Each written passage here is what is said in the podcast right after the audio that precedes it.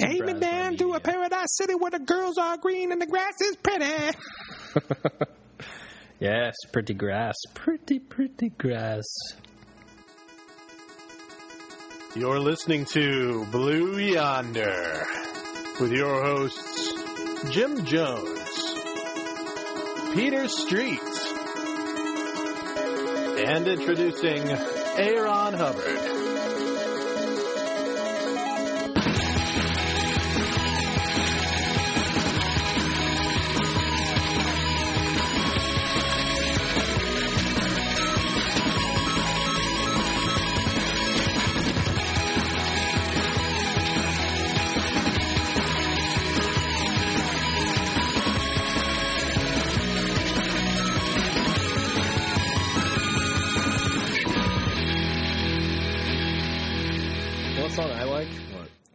California, whatever. Love? California Love? with uh, Pac and Dre. Yeah. Yeah, good stuff. That is a good song. That is a really good song. And I really especially love Cartman's version of it when he's leading the hippies to California. I haven't seen that episode. You, oh, so good because the hippies are all like they're basically played as zombies. well, yeah, they drill. I watched them drill through a fucking crowd of them. Remember that? The No, no, no. There's actually another with with homeless. I'm sorry. Yeah, it's oh, the, homeless. homeless, right? Because The they're like change. Yeah, but I didn't get see that whole gets caught up episode. Yeah, change. so cool. I love that episode. That's God. This they are so funny. They are. They are. That, it's interesting. That could actually lead us right into the topic. That would have been a good fucking segue. yeah. What do you want to talk about first? You had some potpourri topics. Yeah. Let me grab my docs. I got some fucking docs. Got some docs. Some Don't you on wish your girlfriend was docs like me? Don't you wish your wiener was washed like me? Yeah, I gotta have a cock wash. Okay, so we're casting, right? We're That's what we're doing tonight. We're uh-huh. casting with our all new, ultra high tech, brand spanking new setup. That's right. We got real microphones. We've got a real mixer. We've got a fucking Apple Power Mac. We do. We have a MacBook That's, Pro. that's, that's rec- MacBook Pro that's recording on GarageBand. I mean, we have taken a leap. yeah. Gone are the days of the three-way splitter feeding into the Lenovo and the, talking over Skype. Sky's the limit Yeah, now, baby. Scott Scott Bakula would be pretty jealous of us actually for this Oh, leap. for sure. This is such a huge We made a quantum leap. easily. What's so We, funny we've is actually taken the leap. Check this out, listeners. Don't know if you can hear that, but that's me scratching my beard. That's how good the audio is. check this out, listeners. That's the sound of my tongue rubbing against the roof of my mouth. and everyone just shut the cast off yes, that's right. because that was fucking disgusting.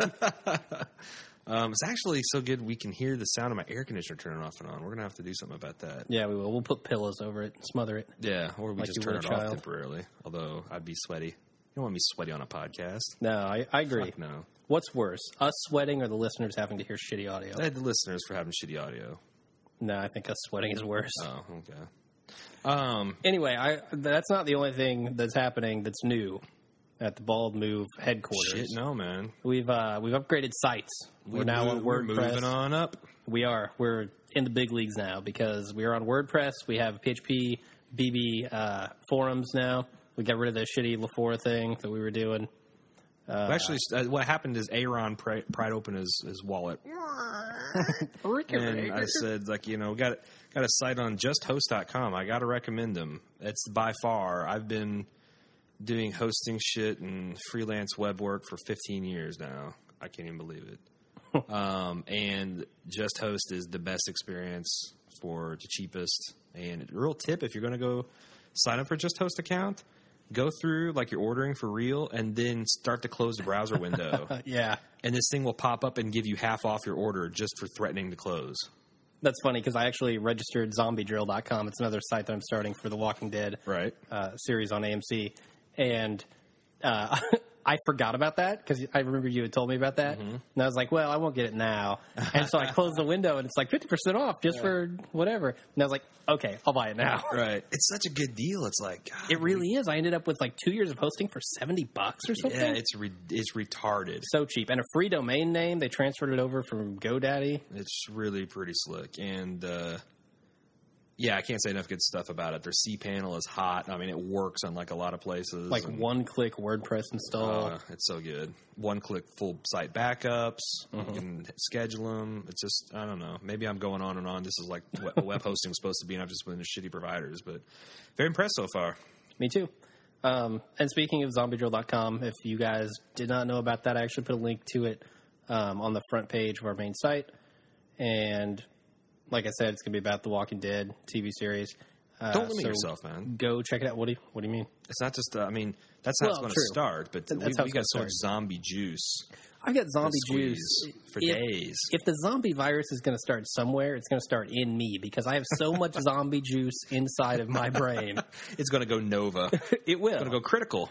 and it will just start infecting everyone. Yeah, once you reach critical zombie juice mass inside your body, just uncontrollable zombification is the only way to go from there. Absolutely. uh, yeah, so I started that site, so check it out. Um, also, Jonestown Jams. I found a lot of new music on that. I'm digging Jonestown Jams. I like the different feel. I like Has the a very NPR I like the style. NPR thing you're rocking. Yep, the yep. Nina Totenberg. Oh, and this new Vocals. setup. Oh man, it's Oh, gonna get smooth. I can't wait. The dulcet tones of Jim Jones. Hell yeah. Uh, so that's about it. That's for Yeah, the housekeeping intro stuff. New forums. Our feeds are still fucked up. Hopefully, by the time you hear this, they will be unfucked. Yep, yep. Well, we were trying to do the feed unfucking right now. Unfuck that feed. Unfuck the feed. Um, okay. UFTF. What are we talking about tonight? Just Well, random bullshit. I've got some normal? topics, but you, you want to go first? I guess so. Yeah, I could talk right. about. Should we roll for initiative? Yeah, those fucks, man. Fucking. Oh yeah. god. We're not ready to un- unleash the uh, rivalry just yet. Yep. We got to wait for our friend Peter to rejoin us as his brainchild. Oh, speaking of new music, uh, there's this artist I found called Doctor Awkward. Um, and he's probably like it already. he's probably coming up in the next Jonestown Jams, at least one of his songs. Um, the, he has this song about like drinking and playing video games, Yeah. and the part of Every it- night for us. well, yeah, true, and apparently for him too, because they've actually coined their own term, I guess, between him and his friends. Uh, they call getting drunk getting pixelated, and that is kind of like the coolest modern term for getting like trashed Yeah, or like it. drunk or whatever you want to call it. Let's get pixelated tonight. We're going Yeah. eight. We're going eight bit. Because you start seeing things in slow motion. Yeah. 8-bit. How, how pixelated did you get last night? Eight bit, baby. Exactly. We're going back to EGA. I like it too. term. Taking it back to Commodore. 16 style. colors, baby. um, well, one thing I want to talk about is I saw Scott Pilgrim. Sweet. How was It's that? kind of too late to save its uh, cinema career. I guess it didn't do too well. I mean, Really? That's the impression I got. I didn't really check it with Box Office Mojo. I heard it cost a lot to make too. Oh, I can see because holy shit, the special effects and cinematography was hot. Hmm. Um, who's that guy? Michael Cera. Yeah. This is the first role that he could almost be described as cool in. I mean, it's kind of like an alternate universe where Michael Cera is a ladies' man, and he can score. Where he's not George Michael. He can score a hot Asian girlfriend and a hot hipster girlfriend, and have you know women fighting over him. But it's pretty cool. I mean, I don't know. I was not familiar with the comic book at all. I had flipped through it at my local comic book store as kind of in preparation, and I also played the first stage of the Scott Pilgrim video game uh, for PlayStation 3, which I got to say, if you're into brawling video games at all, like Dun- um, Double Dragon, it is the best brawler I've probably ever played. It's funny. Really? The controls are smooth. In fact, after the podcast, we ought to like throw down on it a little bit. okay, let's get pixelated. Yeah, let's get pixelated, man. and uh, the controls are responsive. The move set's pretty cool. So I kind of knew sort of what to expect, but then I I, I didn't. And this is kind of like, did you did you see Speed Racer, the Wachowski brothers? No, never saw that. it, it had kind of visuals like that, um, like hyper real, but it's set in the real world. But every once in a while, it just go there, like as a fantasy sequence. And the plot of Scott Pilgrim is that Scott wants to date this uh, super cool hipster girl, but to do so, he must defeat her seven evil ex boyfriends or s- seven evil exes. Your princess is in another castle. Exactly, and he has to be. He they they fight to the death. Um, and these sequences are just freaking awesome. And the music, the soundtrack, Jim. You know, we ought to go see that maybe this weekend because I wouldn't mind seeing it again. And the soundtrack is amazing. There's so much good music. Well, like what kind of music is it? Like video like, game, like Managuchi, eight bit punk oh, that's rock. Right. They did the theme song for it. They, and just really good stuff. Very good, you know, grunge rock. Um, I'm not very good at naming all the different, like you know, The bands and the uh, like when we heard Protomen for the first time, it's like, yeah, it's like a uh, gothic prog rock opera, and I'm like, what? The fuck? Yeah, that's exactly what it is. How did you know that? yeah. You're like Adam walking around the Garden of Eden, is naming shit. And it's like, yeah, that's what it is. That's an ostrich. You, you called it. You nailed that. that is an ostrich. It's a perfect name. Um, but I gotta recommend it. Um, I had a great time, and it's the first time in a long time I've seen a movie completely sober. um, and it was an ama- it's an amazing experience. First So- time in a long time you've been sober. yeah, I sobered up just to see the movie. I wanted to make a good impression on Scott Pilgrim, Awesome. so I got to give uh, that uh, two thumbs up. I'm trying to think of other movies that we've been watching that we could talk about because we're watching movies every night. Uh, Running Man, Running Man, Running Man. I don't remember much of Running Man. you don't? That's pretty inebriated. At the Jesse the time. Body. Oh man, Jesse the Body, huh? Yeah, he's. Uh, I, I. Yeah, you're right. That movie was almost an experience. I don't remember a lot that happened with it. Uh, I remember Rambo three being insane. Do you remember that? Don't remember much of that you either. serious? To be honest, I'm, I'm drawing a blank on that whole night. we got so pixelated. it was just. Uh, we were in. We were in. Uh, what do you call that one? Just black and white? Is that zero bit, one bit? Black We, and white. we were dithered down to monochrome, black and white. We were so pixelated. Yep. No anti-aliasing. No, we were on a two by two screen, just with two black, two white pixels. That's how pixelated we got. All right, so maybe it's not the best uh, idea to talk about movies we haven't seen, Pro- we've seen, but not. did not register in our Yeah, altered yeah. state. Okay. Um, kind of along the lines of movies, another thing I want to talk about is uh, Apple just announced their new Apple TV. What? Um, Yeah, it's it's like this tiny. It's about as big as maybe like two iPhones. Um, well, maybe four, like two stacked on top of each other, and then two side by side. Um, anyway, it, they they're introducing like an a la carte. is, is iPhone the unit of measurement now? It is. It's, yeah. it's joined the Volkswagen Beetle, the football field, yep. and the ranch style home as, as, as a go to estimate of size. Absolutely. So it's and, about four iP- iPhones. and the bushel and the peck. And peck, yeah. Yeah, yeah. Uh, anyway, they introduced uh, a la carte uh, TV episodes.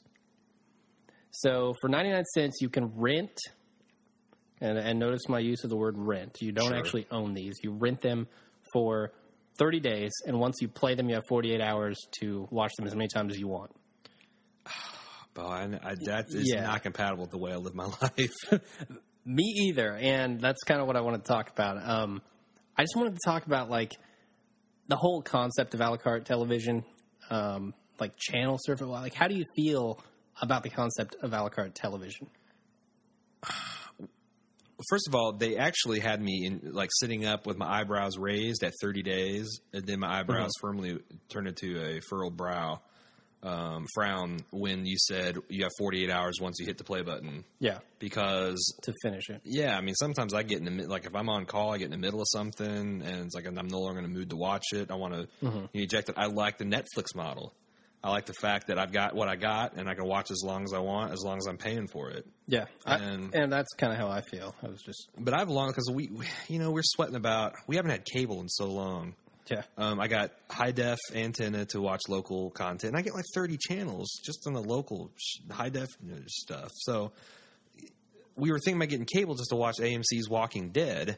Um, but we thought it's like, you know, that's like 30, 40 bucks a month just for one show. That's a lot. yeah. Why can't I go to AMC.com and buy like the Walking Dead season pass for 20 bucks?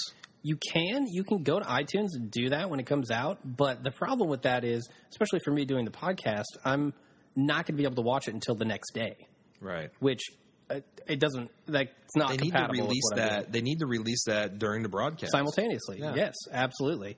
And I don't understand why they don't do it. I don't know. It might be coming. They- they- They've tried some innovative things like uh, what is that? I don't watch it, but it's Friday Night Lights. It's a sports show um, about high Yeah, school yeah. football in Texas on NBC. Mm-hmm. They actually released that on on demand, the Comcast service, Mm-hmm. like six months before it was released on the airwaves. Whoa.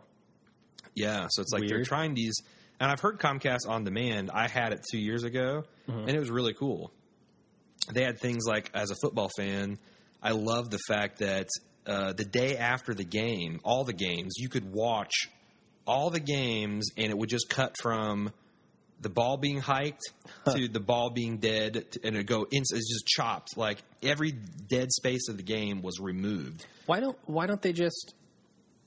Oh, oh, like the downtime between plays. Yeah, like you, it would go from the guy getting tackled and the the whistle blowing the ball To dead just being reset at the- instantly reset hiking the ball again, and you could Oh, watch a game of football in like thirty five minutes. Sure, that, that's and it awesome. was like so. It's like if you missed the game.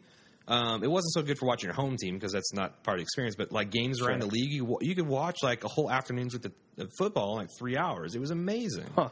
I and like they that. had it for the whole season, every game for as long as the season. It's like, and, and your home team, like I was living in Indianapolis, I'm an Indianapolis Colts fan. Their entire game archive was for the whole season. You could watch the whole thing. You could go back and you know, I, I thought it was really cool. And they had like kids things. It was very much programmable, and it's like a free add-on to your digital cable. I would love something like that. Why can't I just pay for that?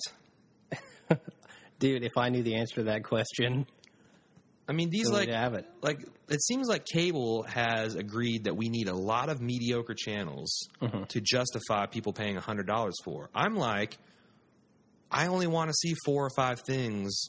Why can't I just give them directly the money? Well, here's It's like here's some of Mad, the some of the Mad Men money and the Walking Dead money is going Mm-hmm. to pay for some bass fishing show on the Outdoor Channel Three. Well, That's not right. That's not fair. here's part of the issue. How are you, if that's the case, how are you ever going to figure out what you want to watch and what you don't want to watch? by reading magazines and the internet the same way I do now. Do you think I actually figure out what I'm going to watch by watching TV? No, but you find shows by channel surfing, don't you? I mean, just Sometimes, but good, through? not not often because usually when I'm watching TV, if I'm watching broadcast TV, it's by Mm-hmm. kind of appointment. I mean, sometimes a channel surf it's usually to the you know movie channels and stuff like that. You know, uh, if I'm watching my TV, most of the time it's through Netflix or plays on or stuff I've downloaded. So it's like I think that's where our generation is going to. We want on-demand TV. we do. We want to pay for season like you know I can pay DirecTV $150 to watch every football game. Why can't I do that for you know certain channels or certain se- series of shows?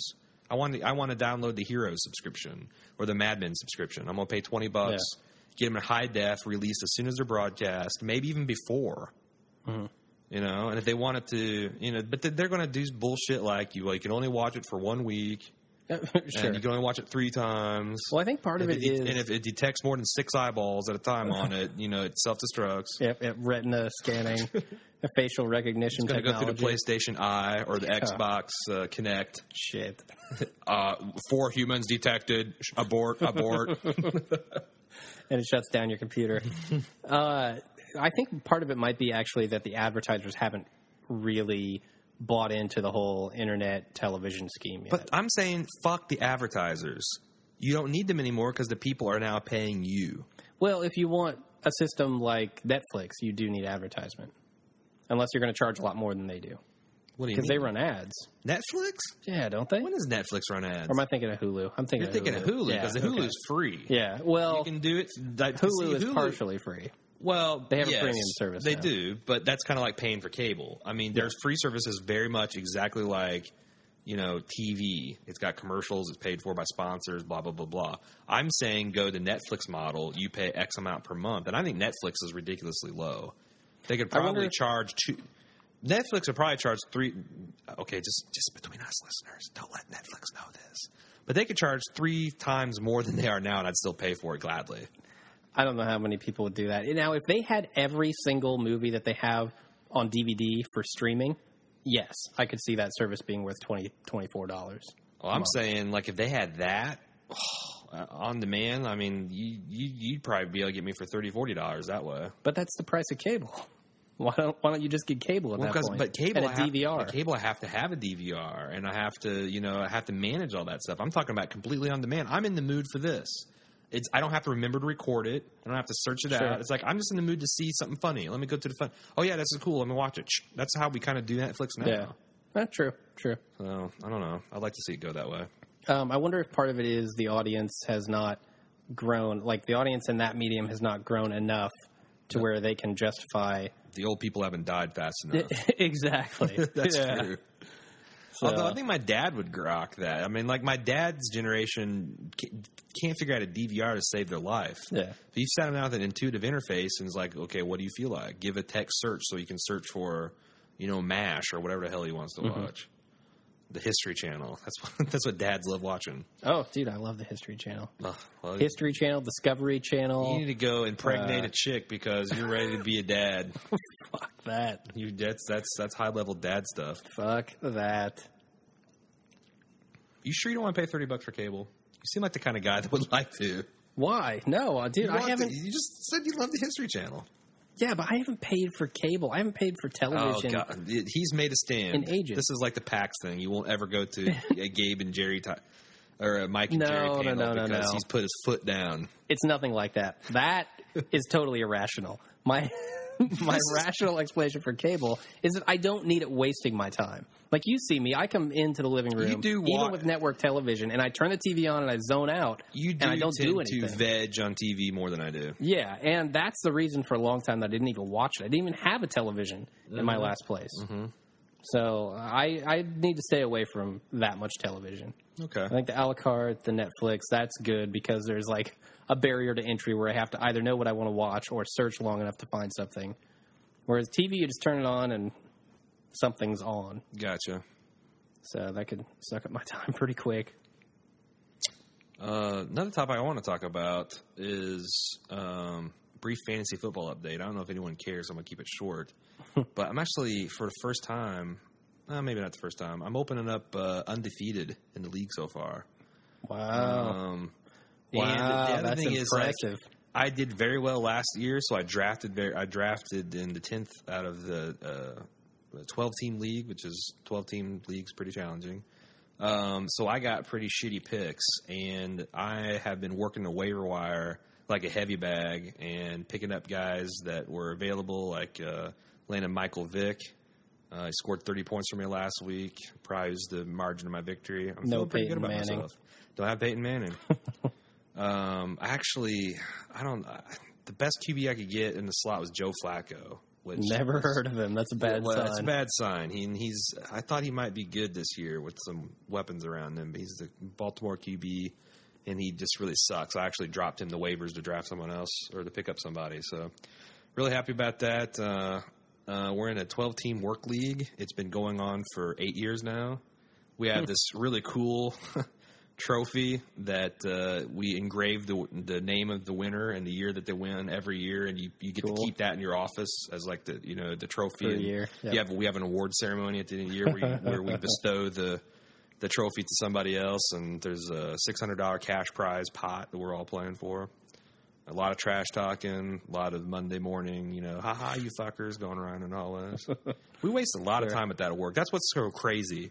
If I sat and just played like Farmville for as much as we'd waste time on fantasy football during the football season, we'd all be fired. yeah. yeah. But fantasy football is, is socially acceptable.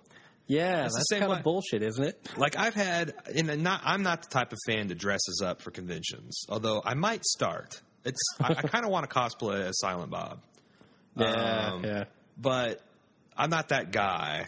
But it's always been funny to me to see a jock that will go to a, foot, a football game with a blue curly wig, blue body paint, horseshoes on his nipples, you know, Mardi Gras, uh, gras beads, and whooping it up. Will say call a person a nerd for putting on pointy ears and a Star Trek uniform. Yeah, yeah, that's Like there's totally some true. socially acceptable forms of geeking out, and there's some that are not. I always thought that was weird. It's like exactly the same thing. They are, yeah.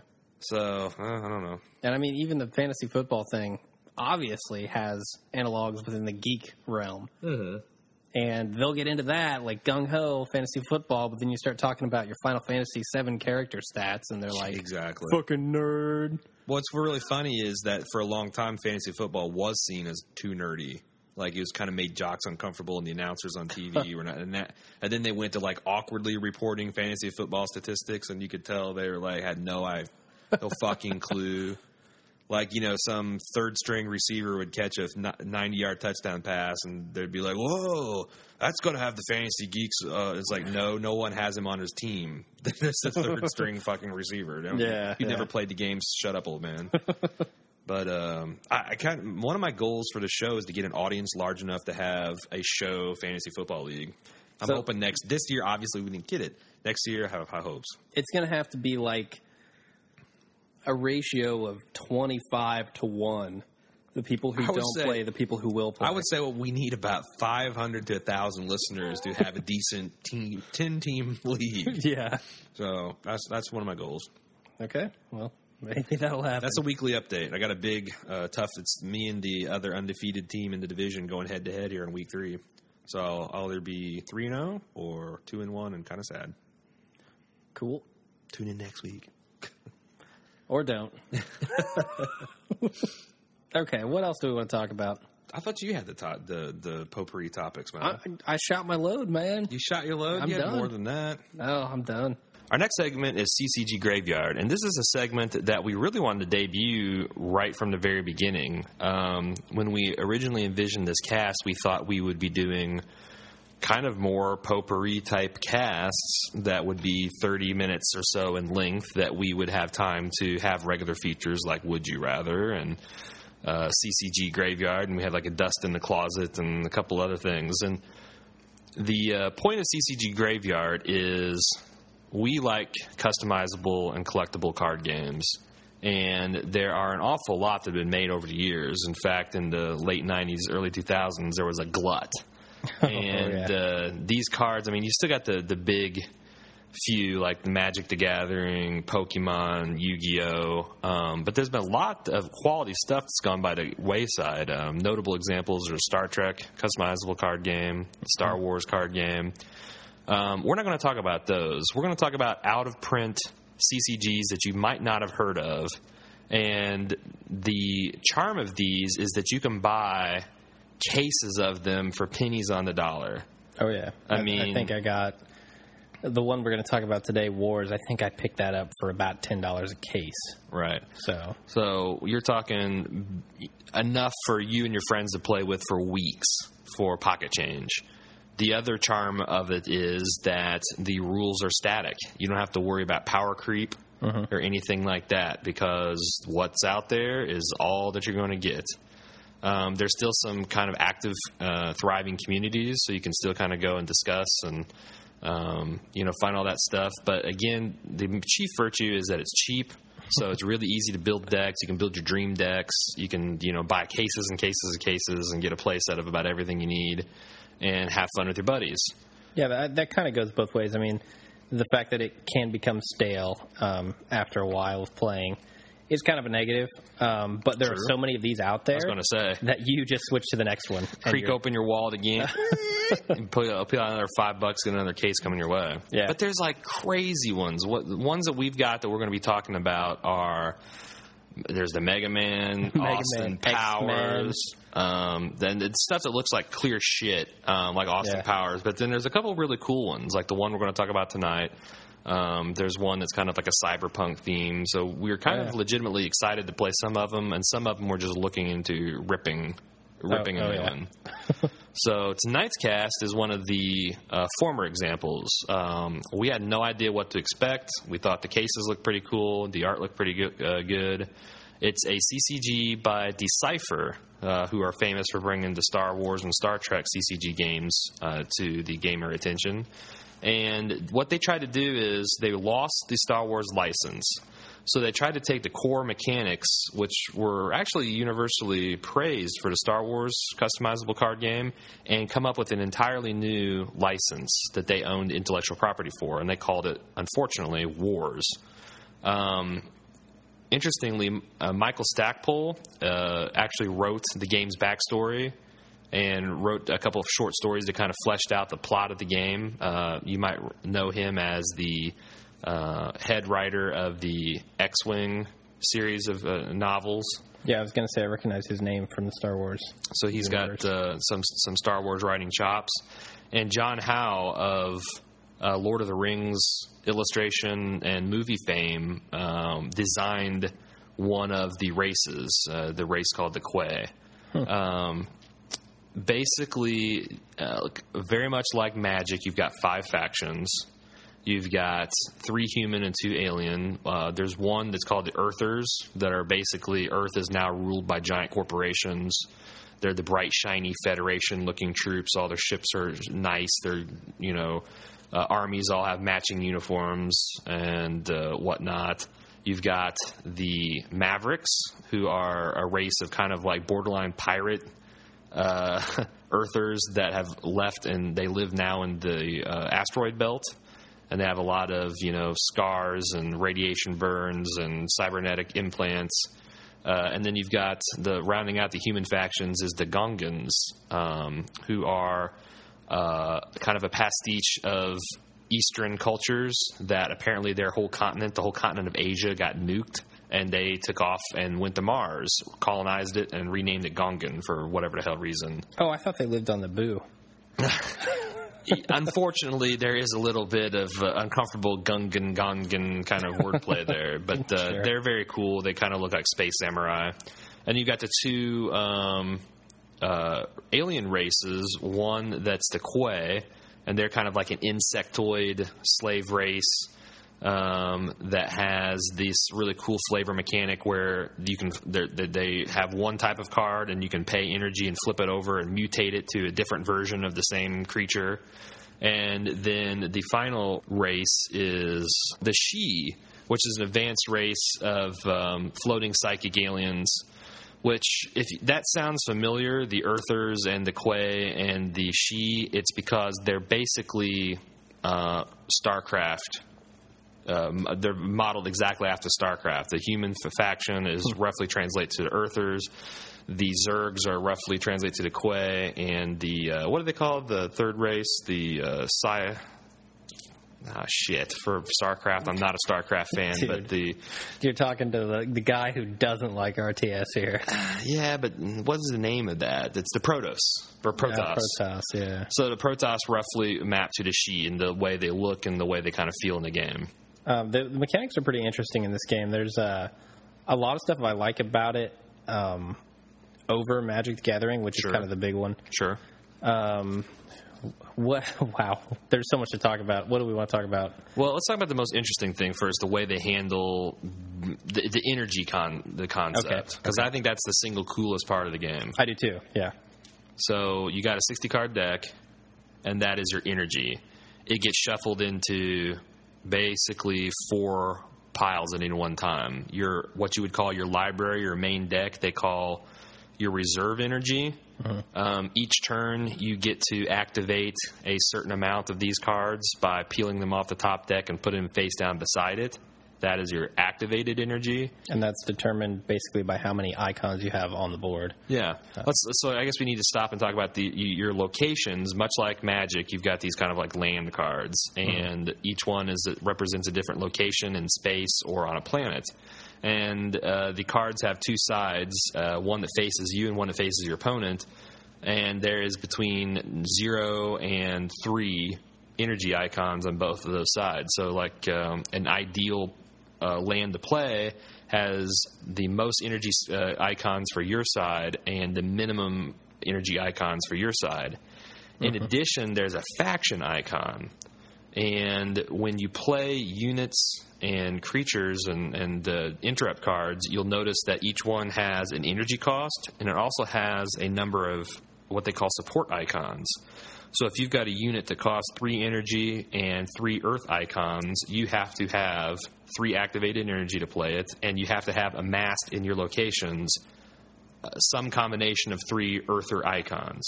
So, so that's the, the the the interesting way about this is there's really no way to get mana screwed except if you build a multi-faction deck and you happen to have in your card a bunch of a type of faction that you don't have icon support icons on the board to play, you're Yeah. basically fucked. Oh, I got hit by that last time we played. Yeah. yeah, and it seems to be, it seems to suffer most from um, you know, again multi-faction decks. If you're a pure faction deck, it hardly ever happens, and it also seems to strike if because you get to pick, unlike Magic, where you you know you get you kind of random draw what you you start off with mana. You get to pick one card from the start of the deck. You reveal to your opponent. He does the same for you. You place those, and those are your starting locations. And obviously, you want to pick one that maximizes your energy and maximizes your port icons. I think maybe the one mistake you made is one, the locations are slightly more of one than the other, mm-hmm. and that you know we're still kind of newbies at the game. You want to take that into consideration and make sure you draw the card that has maybe the least common faction type. On Yeah, it. well, So I mean, we're playing with these starter decks that Yeah. are already pre-built decks. Right, right, I'm right. assuming going into this that they're fairly okay, balanced. this should be a balanced deck that's easy to play for a beginner. Well, turns out it's a little more difficult than that. Right, and some of the decks I think do a better job than others. But so we should go back to the, the Yeah. energy. So say you've got 10 energy icons. You're going to draw 10 cards off the top of your deck and put them face down to the to the left of your reserve deck. Actually, 11 because you always get one. Okay, yeah, you're right. You get 1 plus however many uh, energy you got on the board. So and you start with 7 cards in your hand. Now, as you play cards, you take the energy cost and you move those from the without looking at them, you move them from your active energy to your used pile, which is above your reserve deck occasionally the game will instruct you to lose energy. And just like you know, thermo, the laws of thermodynamics dictate, you know, not all energy. It's not a perfect process. So some energy is lost in the conversion process. Um, that energy gets into your lost pile, which goes to the right of your reserve deck. And it's a good time to bring up that energy is actually your life for the game. Exactly. So whereas you have 20 life points, which are separate from your mana in Magic, Yep. you actually have your energy, which is part of your life. And it's also your draw deck. Yeah. so you're drawing on your life, playing cards with your life. It's it. There's a very delicate balance there that I really like. I, I like how elegant it is because at the end of each turn, the final step is a recycle step. You mm-hmm. take both you and your opponent take the energy in your use pile and put it to the bottom of your reserve deck. So it's kind of like that's your recycle step. But then, you know, the second to final step is the draw phase. You only get to draw from your active pile. Yeah. So if you shoot your wad and place three or four units out of your hand onto the board and use up 12, 13 energy, you might not be able to draw for next turn. Yeah. And, and then you've depleted your hand, which means you need to draw, but you can't draw, Exactly. and you can get yourself into trouble real fast. Yeah, you can easily cost yourself basically two turns by overdrawing and not not appropriately saving for the next uh, energy for the next turn. Um, so I think that's the key difference. That it's it's it's a really elegant system. It feels very spacey. You know, you're you're using Oh, this energy, recycling it. Sometimes getting lost due to inefficiencies. And it's all you have. You're you're self-contained out in the middle of space. Yep. That's all you get. Yep. Um, I also the other thing is um, so how do you attack your, your, your how do you how do you win the game? Uh, do you win the game by making the other guy lose all of his energy? And the way you do that is um, you notice that there's support there's energy icons on both sides of each location. If you deploy a force on your side of the board and it's uncontested, there's no enemy forces on the other side, you get to what they call burn energy to the tune of however many energy icons are on your opponent's side of the board for that location. The the interesting thing about that, uh, uh, well, I'll go ahead and explain the other way that you can uh, make an opponent lose energy. It's through battle. Sure. Um, you can attack them, kill their units, and they can either lose the units or lose a certain amount of energy. Um, it seems to me that actually attacking is a much more effective way to make the opponent lose energy because you're limited by the number of icons on their side of the, Yeah. the location to, Right. to one to uh, maybe three if you're lucky. But in a battle, if it's a very lopsided battle, Mm-hmm. you can end up taking 15 plus energy from them in Sure. one battle. Sure. On the other hand, that encourages number one, you need to beef up on the areas where you have multiple energy icons on your side. Like you want to definitely defend the sites where you've got three energy icons. And it also discourages because the first time I played the game, I spread my forces to try to do, maximize my burn to Jim. Yeah. And what he did is concealed his, or uh, concentrated his forces on one particular location. So I was burning him for three or four mi- energy, but the battles that he fought were so lopsided that I was burning him for three or four, and he was taking me for 15 because he would have five or six guys facing my one or two. Yeah. And the way combat works is you you have uh, just like magic, you've got an attack and defense. You also have something called tactics, which we'll get into in a, minute. But you simply add up your attack and you add up your defense. You subtract one from the other. Whoever's got the most, or whoever got the most attacks. So, like I say, I've got 17 and Jim's got 25. He's going to be getting me for eight points of energy. Now, there's a couple things there. You can choose when you lose a battle, you can choose to lose troops or ships. And if you do, their defense costs peel off how much energy you lose. Let's say you've got a starship with a defense of five, and he burned me for eight uh, units of energy. Well, I can choose to lose that ship, and then I only have to lo- take three uh, three energy off of my main deck. And you Uh, can actually lose energy from your hand as well. You can, you can lose energy from any any card pile except for lost, which is cool because they're like if you got a really good hand, your temptation is to lose it from your active or your reserve or probably from your reserve deck. Oh, yeah. But then every once in a while, because you you reveal each card you lose, every once in a while you lose a really painful one. yeah. So it's like that's another reason to have lots of cards in your hand because sometimes you've got like you know worthless cards like in-game locations, you know um, what you call kind of like your weenies from Magic. You've got like some weaker units that have no place in the end game. You can choose to lose them, And, stuff that's that you can't play because you don't have the support icons. Exactly. You can you can choose that rather than losing precious energy. Um, now the other wild card in the game is what a concept called tactics, and each card has a value from zero to like six tactic score. Any location that has a tactics of four, a combined force tactics of four or greater, you get to draw a destiny card for that battle. And what that means is each card, in addition to their energy cost and their support icons, also have a, a destiny number from one or from zero to 6 Um, and you take that destiny and you add it to your attack power. So if you've got a destiny of six and you add that, and you've got roughly even forces, and uh, you other your opponent has no tactics advantage there, so he doesn't get a destiny card or he draws a zero or one, that can really swing the tide of the battle. Oh yeah. Yeah, I've I've lost several battles to you just because of the destiny draws. And there's a, some uh, construction strategy there too, because weaker cards have higher destiny. Yeah. Stronger cards have lower destiny. So you, it's something you got to consider. You can't Mm-hmm. just put load up on powerful cards because you then you're going to get spanked on destiny. So Yeah. there's also cards that allow you to draw multiple destiny. Like for example, the Mavericks have this card called uh, Jessel Swin, who is, looks like a freaking lunatic. He's in a straitjacket, but one of his special abilities is um, each time you reveal a card for Battle Destiny, if you pay three energy, you can reveal three cards and choose the best Battle Destiny. Yeah, That is devastating. that's a very cool card. Yeah. And he also has another ability where you can pay three energy to uh, pop a attrition immunity shield around him, which means you can use him for attrition, like use it, like lose him for his energy cost, but he kind of re- effectively regenerates. Yeah. There's other weapons and characters that the opponent has that can target. You know, you can actually force a person to lose a vehicle, well, or a, a troop. Well, if you've got your regeneration shield popped on him, he can't make you lose his card because it's a strategic support card.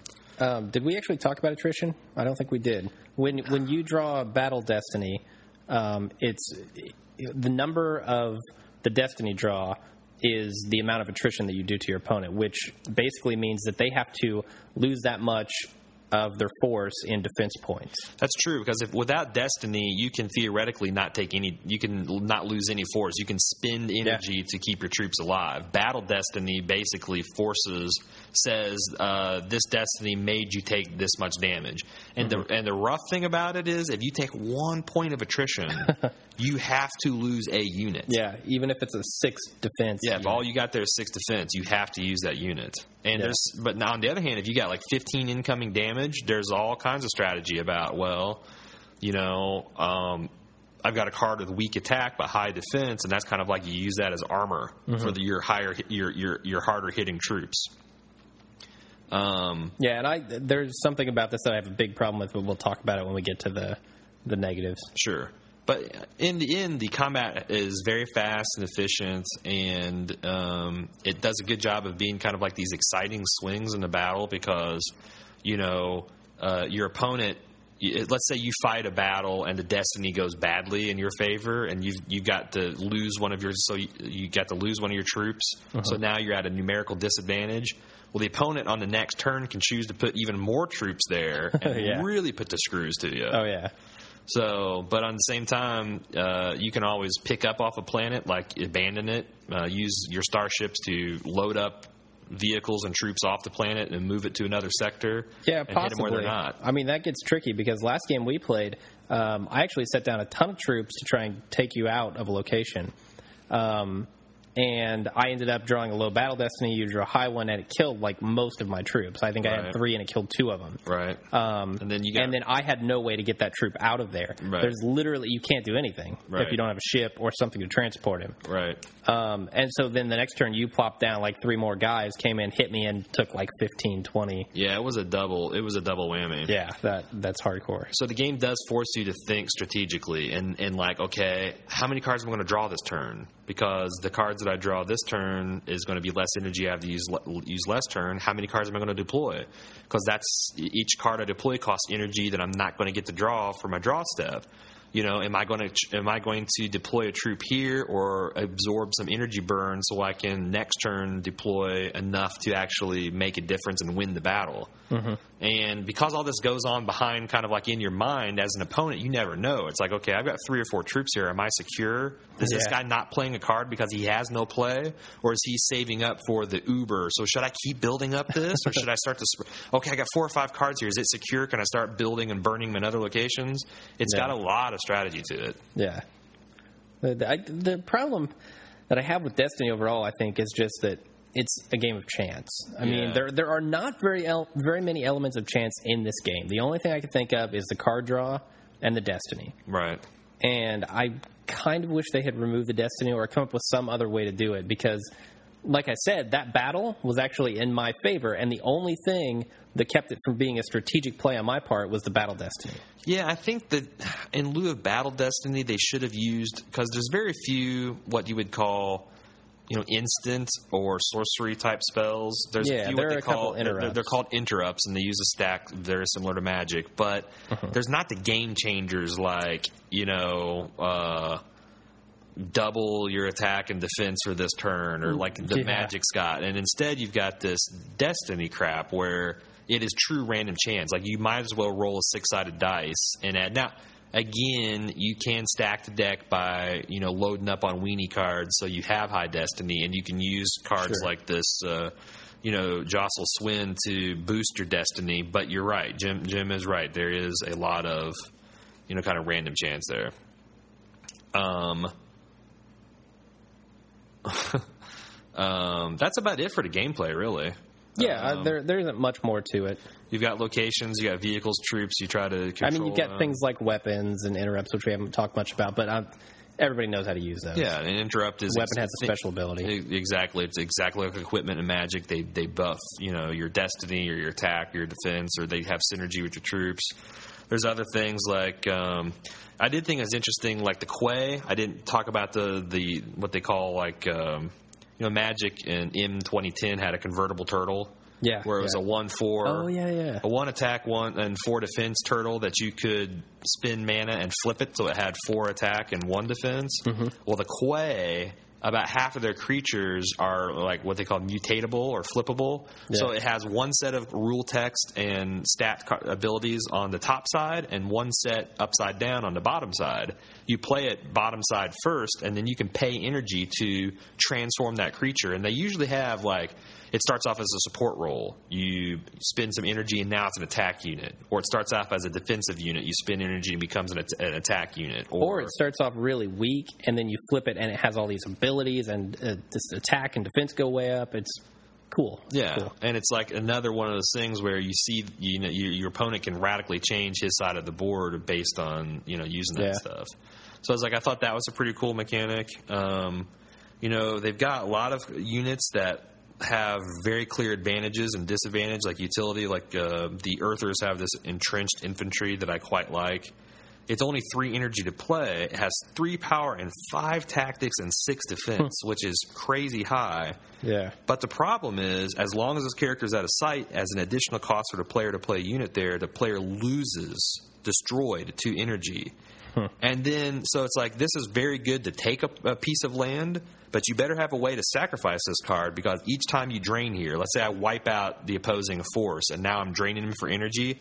Every time I drain here, if this character's out of sight, I also lose two energy. so it's like most Yeah. times the average kind of energy total for an opponent's side is going to be two. Yeah. So unless you can get rid of this guy, you're doing as much damage to you as you are to your opponent. So he's incredibly awesome as an assault character, but once the battle's been won, you need to get rid of him as soon as possible. Yep. There's lots of cards like that. There's uh, the Gungans have this cool resource technician that is used for like basically invading um, an enemy land because as long as this character is out of sight, the word no support, which is the faction icons, are on your side, you generate two more energy here. So if I take over my opponent's lands that have no support icons for me, I'm gaining the energy that I've got on that place plus two bonus ones. There's a lot of really cool synergy and tactics you can use in the cards. Indeed. Indeed. Um, a word about the art. Uh, I don't think you were as impressed as I was. I'm not. A lot of it feels generic to me. Like I'm sitting here thumbing through what deck is this? Uh, incursion? No, that's the. You've got the Shi uh, Earthling f- uh, force, I think, Um, I have suppression. which is on the side. Look at it. It says what spa- factions it is. Uh, Maverick and Shi. Okay, so you got the Spacers, the Space Pirates, and the Protoss Yeah, and I'm staring at some of their ships here, and the artwork is just a couple of ships hanging out in space in front of a planet. I want to say that It's they, it's very homeworld. All their ships are very homeworldy. If you remember Yeah, that game, yeah, Homeworld, they're oh, very kind of just basic geometric designs, and I think it's cool. But, But I, I kind of see what you're saying. The spaceship design is kind of uninspired. Well, it's not even the design; it's just the art is uninteresting to me. They could have made this scene so much more interesting by just having it maybe shoot at something or having like a pulled out view of a planet with nebulas in the back or something. I mean, it's just it seems very generic to me. On the other hand, I, I think you're right, and it's the locations too look, you know, kind of like any spaceport you've seen on a crappy uh, space novel, science fiction novel. But look at some of the Yeah. character art, like that Jocelyn Swin.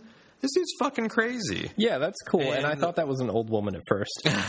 yeah, we both did. We, I'll we put a still, picture we of it still up. call her like the crazy old woman. And like uh, Kujiko Tarako. I mean, look how that's beautiful. yeah, there there are a few. The characters infantry. This dude is like fucking crazy. the characters do seem to be a little more interesting than the ships. But uh, the and ships the, and, so and the. Quay art by John Howe is insane. It's like you know some freakish uh, cross between aliens and some of the fell beasts from the Lord of the Rings and uh, the uh, Zergs from uh, StarCraft. Oh, that's cool. Renardi Anant. That's a pretty sweet one. Oh yeah, like I said, they they got some good art, and they I, I do know they made a point to hire just like Magic, you know, makes it a point to hire the best and brightest fantasy Yeah, but illustrators. I- they went after the best and brightest sci-fi illustrators. I feel like Magic has not a one up, but like a ten up on these guys. Well, on the other hand, have you seen some of the cards for the alpha version Oh, of Magic? sure, They're they were- total they're shit. bad. Yeah, But that was in like 1927, man. I mean, in the olden days. I'm just saying for a for, for a card that own- they're basically they had the starter, the main deck, and two expansions. The art is. Especially when we consider shit like the Austin Powers stuff, and well, that just has Cyber- photos from the movie and, and like, easy Mag- is? Mega Man. I mean, there's like the, it's a, you're you're a step above just photoshopping the crap, and I think the sure. card layouts are actually attractive. Um, they used uh, if you've seen a Star Trek or Star Wars, especially the Star Wars customizable card game, you'll recognize the layout, the Decipher layout right away. It's very distinctive. Yeah, I'll actually give them that. the The layout of the card and the design is very good. Um, I thought the rules were pretty clear. They have like a little booklet that explains it, and we pretty much understood the basics after one gameplay. Um, I think the card quality is excellent stock. In fact, they're just as good, if not, uh, they're just as good a quality as the uh, Magic: The Gathering. Oh yeah, Um, packaging looks very nice. Um, And the game plays really, fu- really fun. I It mean, is, All we've um, done is just we just kind of passed around to the four starter decks. Sure, we haven't even tried got- customizing them. and, and haven't got bored yet. No, um, uh, the thing that makes it so interesting to me is, like you said, it's almost pure strategy. I mean, there are very few elements of chance, unlike Magic, where you can get mana screwed. You Yes. can not have enough mana to play your creatures. That can happen in this game, but it's usually your own fault. Yeah, and it's only a, like, um, you, and the cure for that is don't play, just draw. Don't use. You, can't Yeah. use energy, so you're going to be drawing all your hand. And eventually, you'll come across a location that's got it. Whereas Magic, all you can do is draw one card.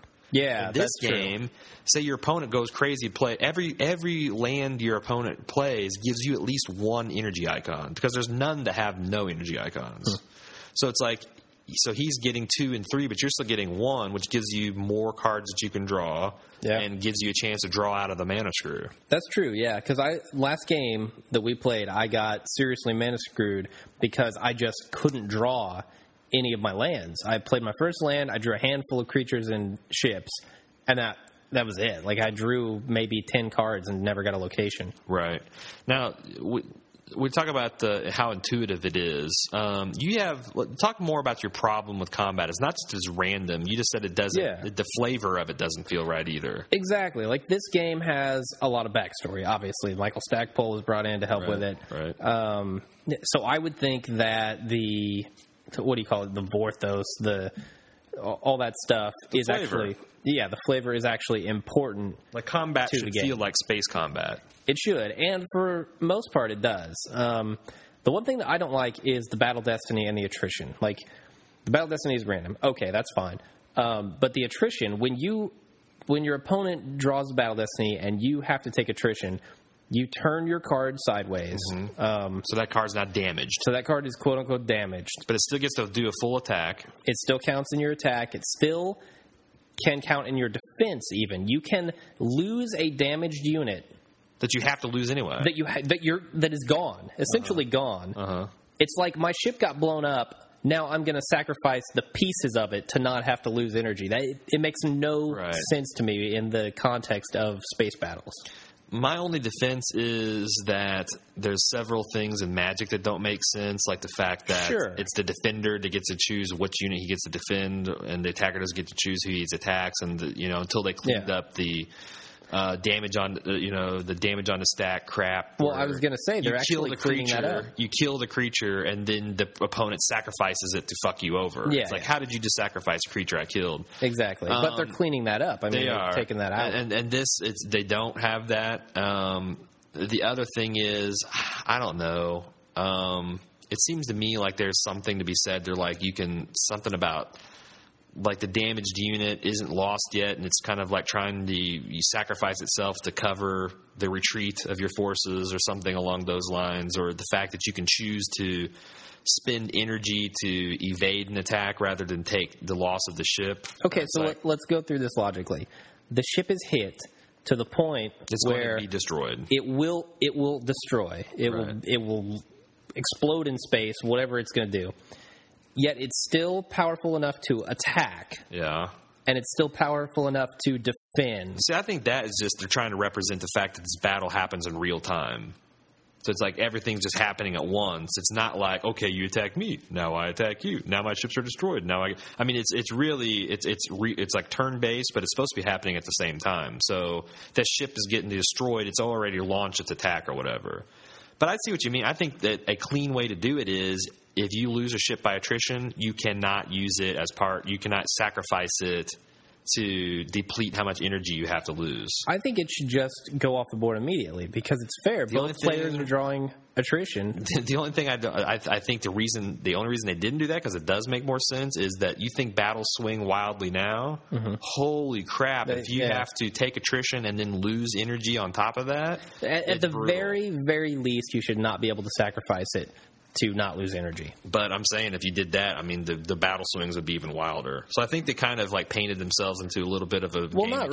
really. The other thing the attack is, is the same. I think that it's kind of a rule mechanicy type deal that Yeah, yeah. because I think there's probably if we got into the expansions and out of the just like beginners pack, there's probably mechanics that take advantage of the fact that you can sacrifice it to you know, blunt how much energy you're going to lose, or you can do you can Yeah. use it for some other effect, but you can't do both. so it's like you're sure. losing this unit anyway, which is going to give you the maximum benefit. Whereas if they force you to just discard it, it's a less, you know, just like people bitched about damage on the stack being removed from ma- uh, Magic because it does dumb down the game. No questions about it. The, an advanced player has one less Yeah. uh, leg up on a newbie because less he's ex- he's exploiting a rule that doesn't kind of on the surface make sense. Yeah. But um, yeah, I mean, like I said, I, I definitely see your point. But but I can buy it from the the. They just wanted it in there because it's cool. Yeah. Um, it's a little trick you can play. All that said, it almost makes up fun how elegant the energy system. I will forgive a lot of bullshit mechanics in combat True. because that the, I love so much the fact that the energy is your life. And it's your card library and it's your draw hand. Yeah. It's so much strategy just in that one decision that they chose to make. It's just incredible. So, the downside of the CCG graveyards are, of course, that the longevity. Um, you know, there is uh, it's a zero sum game. You're eventually going to get everything you can out of it. But I think Yep. this is better than a lot that I've seen because number one, I'm sure you can tell just by what we've talked about. We played several afternoons worth of games, and we have felt like I just have really scratched the depth because we haven't Yeah. done any deck construction. None. And uh, and we don't have two of the expansions. so- right, which we which are readily available. You can still buy cases of them. Uh, one of those is actually a lot more expensive, but Oh, really? yeah, yeah. The other two are good. I will say that the support is not so good. There's a few forums out there that like you know have some old posts about it, but this did not like as opposed to like Star Wars Yeah, yeah. CCG, which is actively ongoing fan development. They have tournaments and whatnot. This is a dead game in every sense of the word. Huh. But on the other hand, you've got the core release and uh, two expansion packs, which give you three the hundred to four hundred cards of available stuff to pool from. Yeah, and the combinations there. I mean, And I kind of like the fact that there is no net decking. You know, the fact that there are no forums saying this is the deck. You know, this is the Proto Zergrush deck. I mean, that everything that you're doing is your own strategy and your own construction. Net decking is one of my least favorite parts of Magic the Gathering. Yeah, I, I can agree with that. Get behind that. So I definitely recommend um, you know head to Star City Games or wherever you can find the uh, packs and and uh, buy it, try it out. It gives definitely a graveyard recommendation. Yeah, yeah. It's a it's a great game. Um, I recommend it wholeheartedly. Any final thoughts? Fuck emulators. Almost made him spit his drink. Indeed, I thought it was just when I thought it was safe to take a drink. All right, well that's it. I'm Jim Jones. And I'm Aaron Hubbard. Ciao.